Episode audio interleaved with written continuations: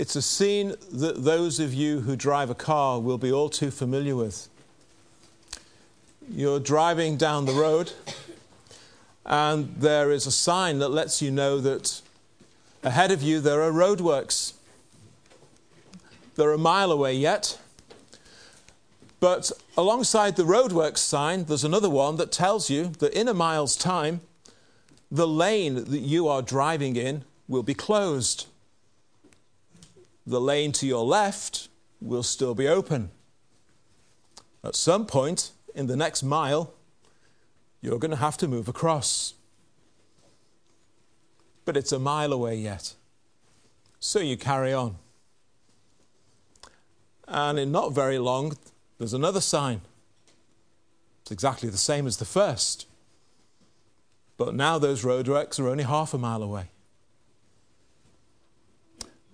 And you carry on a bit further, and in the distance you see another sign approaching which tells you that the lane that you are in will be closed in 800 yards.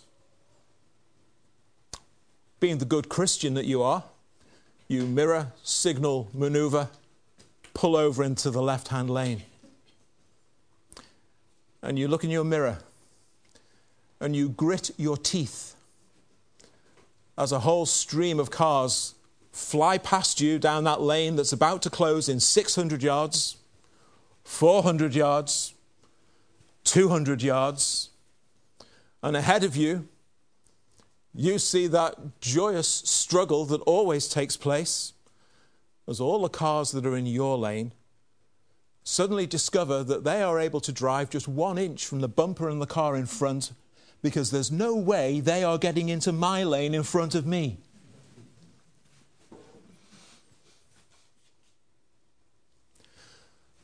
Are you good at waiting? Can you wait patiently? I've got 3 points this evening. Here's number one.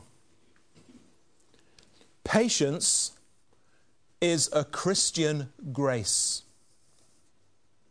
Patience is a Christian grace.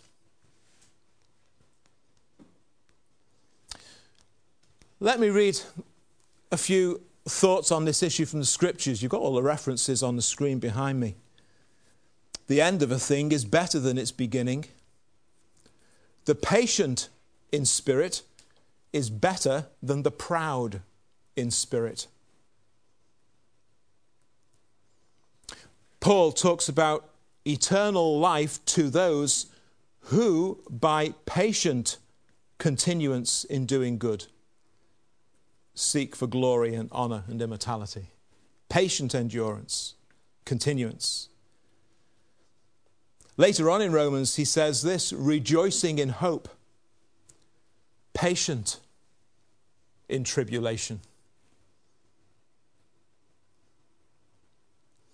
When Paul is giving advice and help and counsel to Timothy, who's a much younger pastor than he gives this advice to his young son in the faith.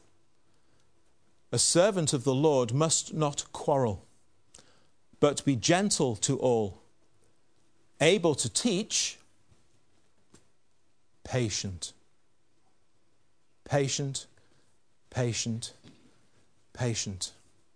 Timothy, you will have to tell them again and again and again. And there'll still be those who don't get it. And you'll have to tell them again. Gently, patiently.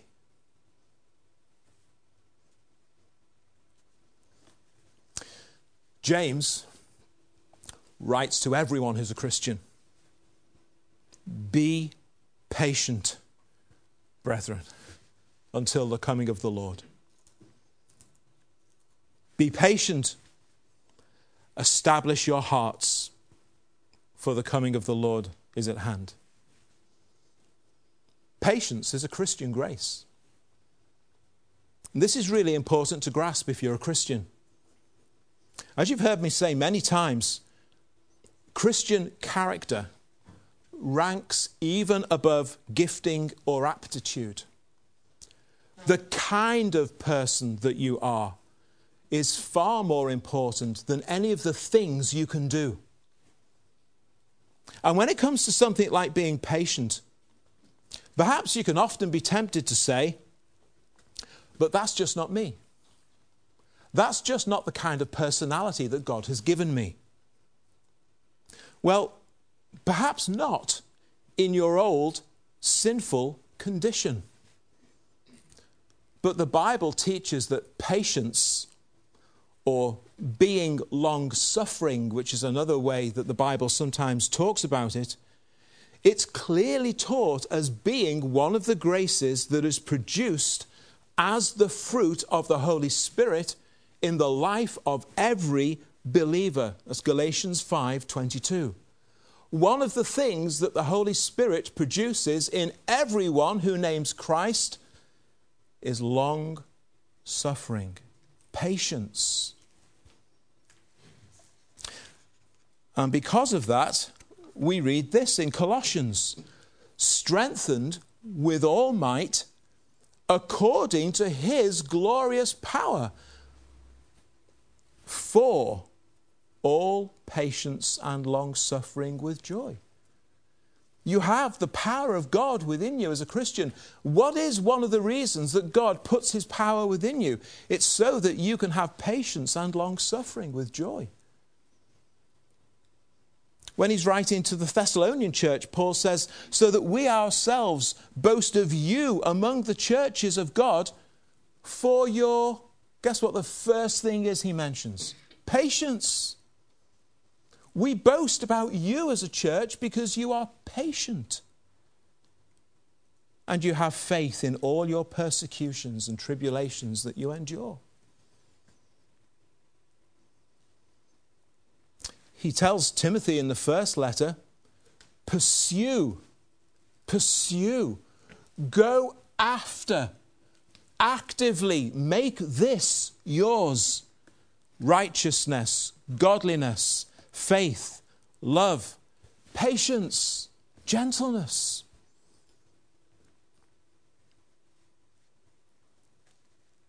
James actually says, knowing that the testing of your faith produces patience. It's something we are to grow in. As with all of these graces, we don't just suddenly have them all in the proportion that we're supposed to have them. We grow in these things.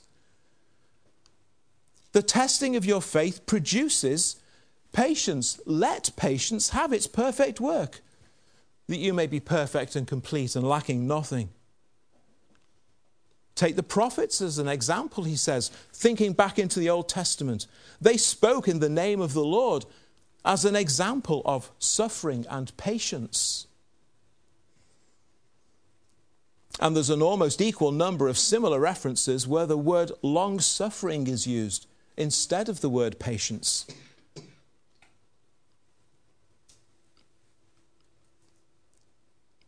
And why is this so important?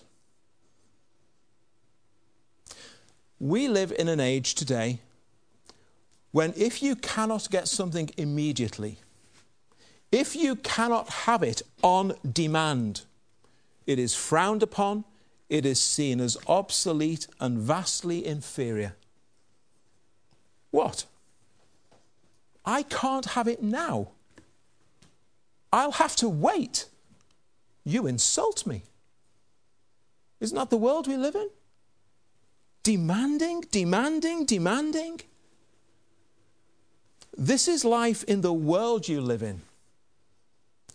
But it is not how life is lived in the kingdom in which you have become a citizen, if you are in Christ. Because patience is a Christian grace that the Spirit produces in you. No ifs, no buts. No arguments, no protests. Patience.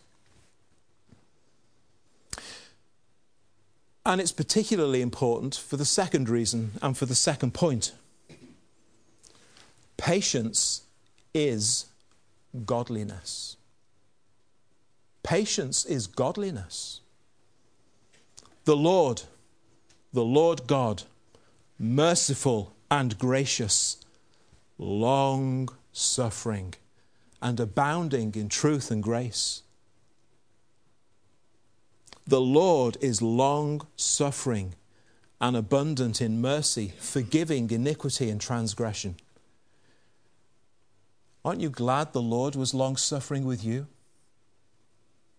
Aren't you glad the Lord gave you grace and time? Aren't you glad that He's patient with you still? You, O Lord, says the psalmist, you are a God full of compassion and gracious, long-suffering, abundant in mercy and truth. Nehemiah, we'll get to him eventually on Sunday mornings. He recalls in chapter 9 of Nehemiah how the nation of Israel repeatedly rebelled against God, committed all kinds of iniquities and idolatries against Him. All of those kings of whom it's said they did evil in the sight of the Lord. What does Nehemiah say? Yet, for many years you had patience with them. How long did God wait until eventually His judgment fell upon Israel? Was it days? Was it weeks? Was it months? No, it was centuries. Centuries. Paul's desire for the Roman church, may the God of patience and comfort grant you to be like-minded toward one another, according to Christ Jesus, because this is godliness. May the Lord direct your hearts into the love of God and into the patience of Christ. What patience and long-suffering God shows to sinners in order that they might know His grace and His salvation.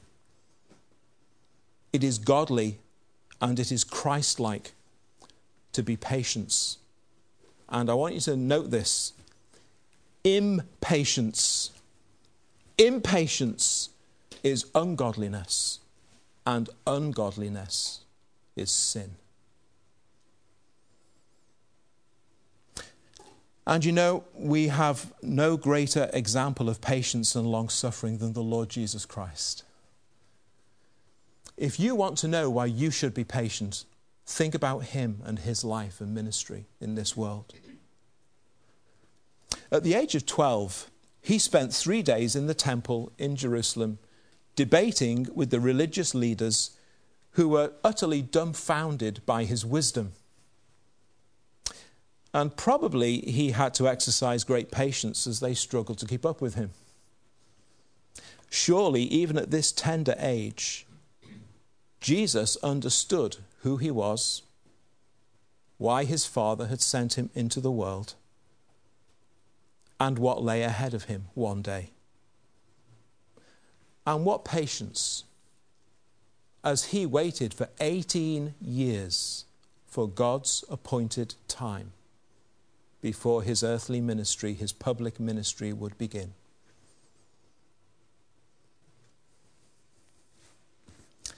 The patient teenager. Is there such a thing? Jesus was. You can be sure of it.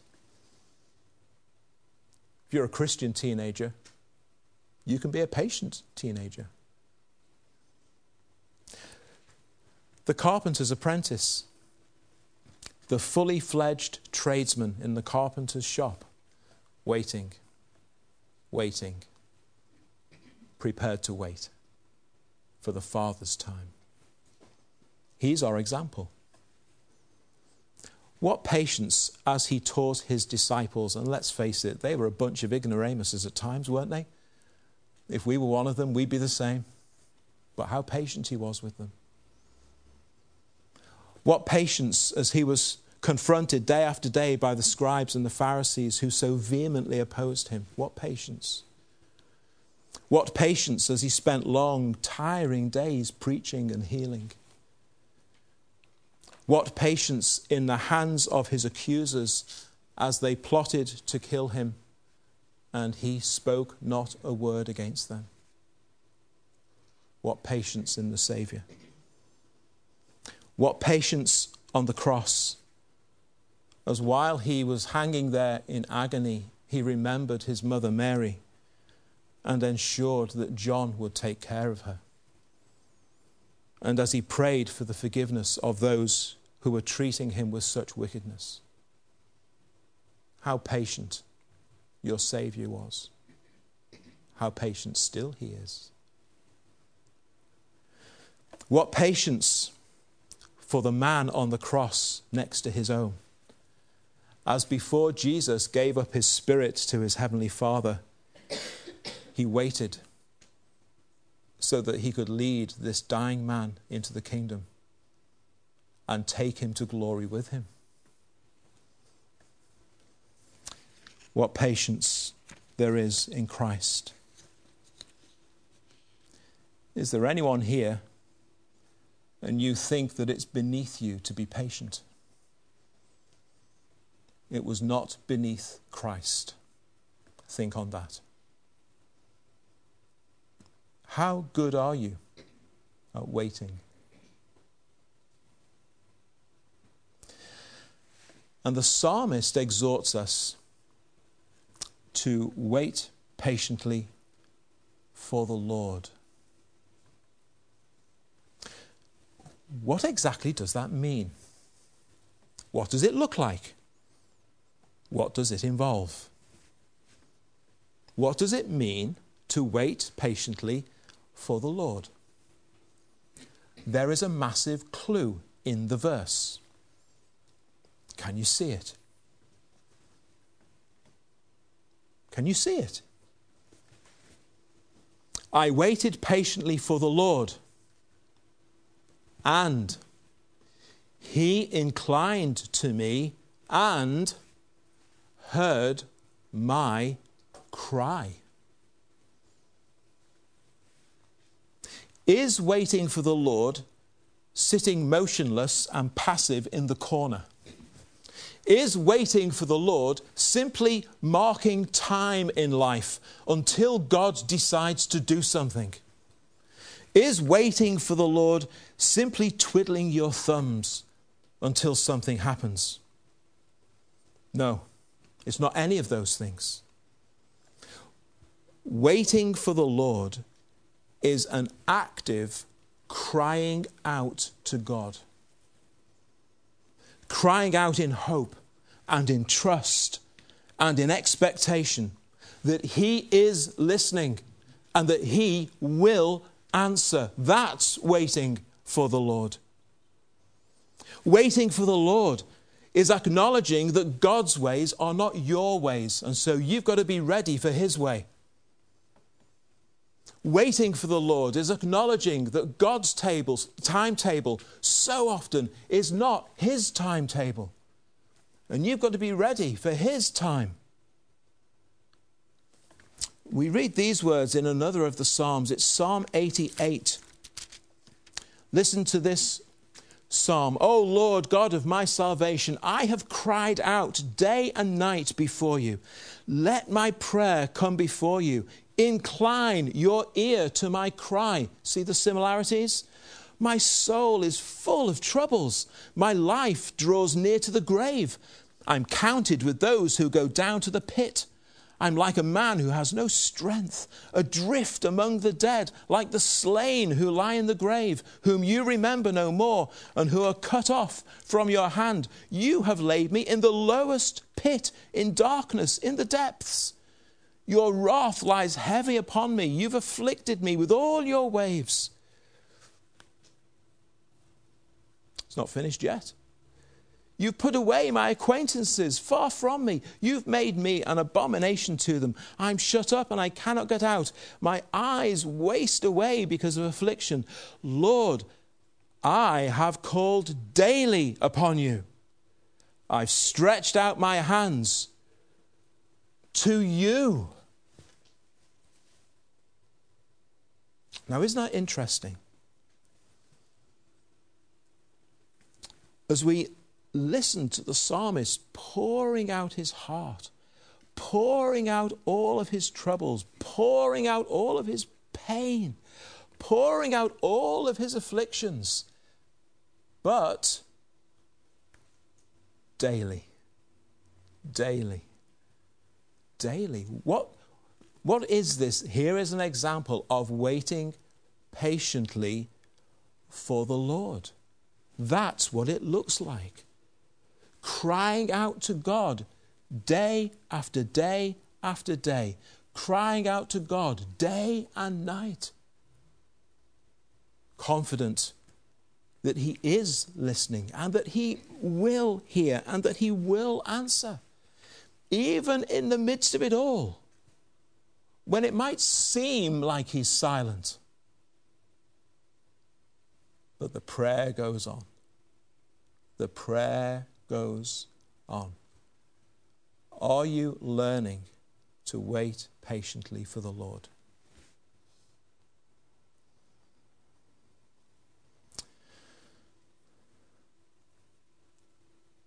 He goes on later in that same psalm, verse 13, but to you I've cried out, O Lord, and in the morning my prayer comes before you. It's coming to the end of the day. He's about to go to bed. Still nothing. In the morning, Lord, I'll be back. You'll be hearing me again. He's waiting patiently for the Lord. Psalm 88, there's the prayer of one who is yet to see God's answer, but he never gives up, he never stops. Waiting patiently for the Lord isn't always comfortable. It can often be in the midst of trouble and affliction. Jesus told a parable. You can find it in Luke chapter 18. And he talks there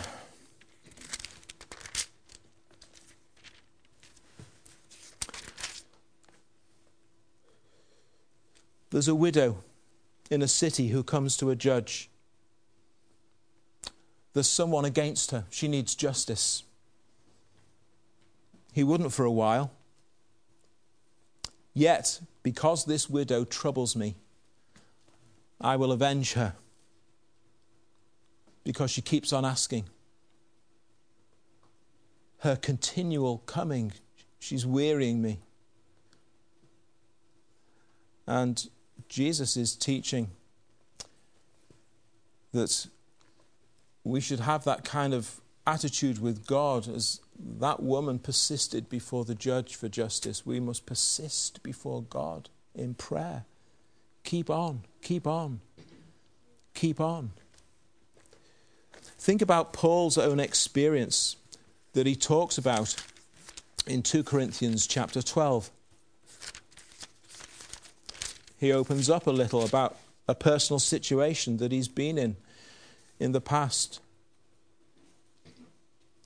He talks in verse 7 about this thorn in the flesh that was given to him, a messenger of Satan to buffet him, to stop him from being exalted above measure,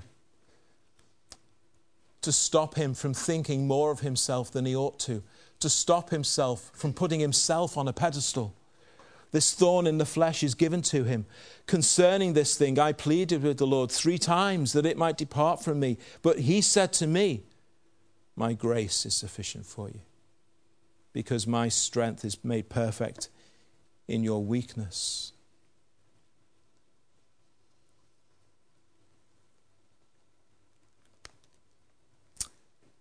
Waiting patiently for the Lord. And sometimes his answer is to increase his grace, that you can continue and endure. Think of Jesus in Gethsemane. He kept being disturbed from prayer, but then he goes back again to pray. He was in the depths of agony, and yet he's able to conclude his time in prayer by saying, but not my will be done, O Lord, but your will be done.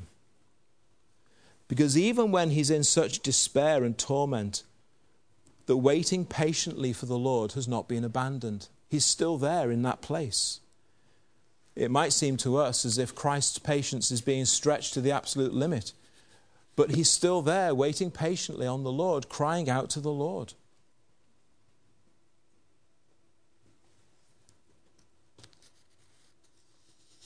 When we look at Christ in the garden in Gethsemane, as he prays to God, as he waits patiently for the answer that God will give him, you know, to a large degree, I think Jesus was made ready for that night in Gethsemane by the fact that he was already accustomed to spending nights in prayer.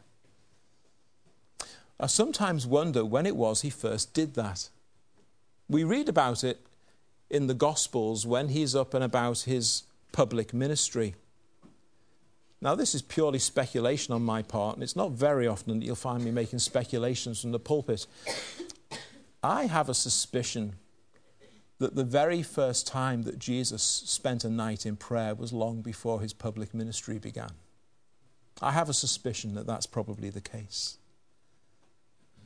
Might it have been the fact that Joseph and Mary, sometimes in the evening as they were locking up the house, were unable to find Jesus because he'd taken himself off to pray again? Maybe that was so. Because Jesus knew what it was to wait patiently for his heavenly Father. Jesus needed to wait patiently for his heavenly Father. And if he did, how much more do you and I? What was he doing? He was seeking his Father's will. He was needing to know his Father's strength and grace. He was needing to be able to submit himself to all of the plans and purposes that the Father had for him.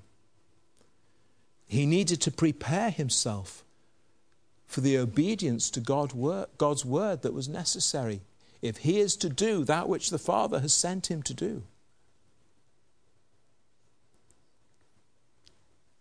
When you learn to wait patiently for the Lord like this, surely it is there where you really learn what it is to trust the Lord with all your heart. Surely that's the place where you learn that. Trusting the Lord with all your heart as you patiently wait for him. As you cry out to the Lord like that, it's there that you cease to lean on your own understanding. It is there where you truly begin to acknowledge him in all your ways, in full assurance that he will direct your paths. Because look at the experience of David in the opening verse of Psalm 40. When I did this, says David, when I waited patiently for the Lord, not screaming out your demands to him, not laying down your terms and conditions to him, waiting patiently for him, he inclined to me. What a thought that is. Yes. Go on, my child. Now you've got me listening. God listens to prayers like that. And he heard me, says David. He heard me. God is a rewarder of those who diligently seek him.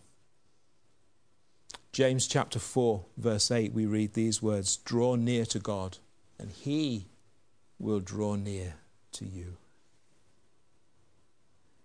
Do you know what it is to wait patiently for the Lord? You have the authority of God's word that if you want God to listen, this is how you may know that he is listening.